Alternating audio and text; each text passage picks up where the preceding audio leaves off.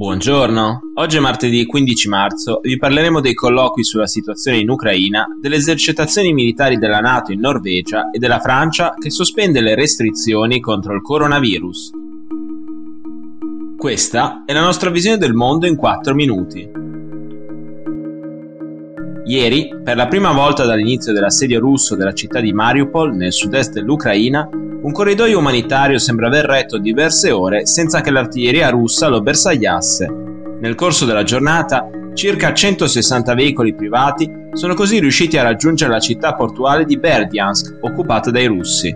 Nonostante questo spiraglio, continuano a fallire i piani per un'evacuazione generale della popolazione di Mariupol, che prima dell'inizio della guerra contava circa 400.000 abitanti. Così come ai civili non è permesso abbandonare la città, ai convogli di medicinali e beni di prima necessità è impedito l'ingresso dalle forze russe che accerchiano il centro abitato. Ieri un convoglio umanitario, composto anche da diversi autobus per l'evacuazione dei civili, è stato costretto a fermarsi a 60 km da Mariupol. In città da più di 10 giorni mancano luce, riscaldamento e acqua potabile, mentre i farmaci sono sempre più scarsi. Tra i bombardamenti e le condizioni di vita sempre più proibitive, almeno 2500 abitanti della città avrebbero già perso la vita, secondo le stime in possesso del governo ucraino. Se a Mariupol la situazione è sempre più critica, non va meglio nel resto dell'Ucraina, con raid e attacchi missilistici russi che ormai colpiscono tutti i principali centri, nell'est ma anche nell'ovest del paese. Il crescente pericolo per i civili ha già spinto 2,8 milioni di persone a lasciare l'Ucraina, secondo i dati delle Nazioni Unite. Intanto, il quarto round di colloqui virtuale tra le delegazioni russa e ucraina è stato rimandato oggi per una pausa tecnica. Anche il meeting di Roma tra Jake Sullivan, consigliere per la sicurezza nazionale degli Stati Uniti, e Yang Jiechi, direttore dell'ufficio della Commissione centrale per gli affari esteri della Cina, non sembra aver dato frutti. Dopo sette ore di colloqui, non è chiaro se Beijing si impegnerà a non aggirare le sanzioni occidentali contro la Russia, sostenendo di fatto il suo sforzo bellico.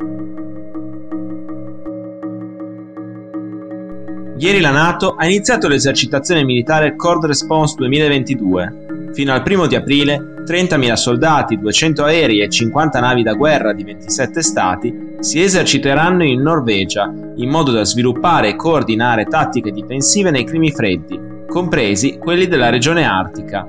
Oltre ai membri dell'Alleanza Atlantica, saranno presenti con le loro truppe anche Svezia e Finlandia, paesi storicamente neutrali ma sempre più vicini alla Nato, in particolare dopo l'aggressione russa all'Ucraina.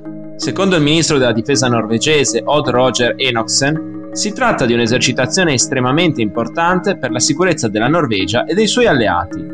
Dato che le operazioni si svolgeranno a poche centinaia di chilometri dal confine con la Russia, la Norvegia si è affrettata a precisare che l'esercitazione, programmata diversi mesi prima dell'inizio della guerra in Ucraina, sarà puramente difensiva e si terrà a una rispettosa distanza dal confine.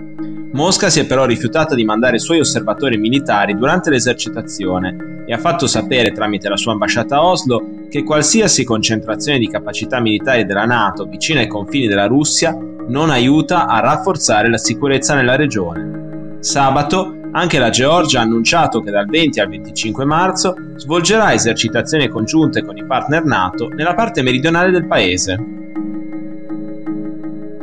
Da ieri in Francia gran parte delle restrizioni contro la pandemia non sono più in vigore.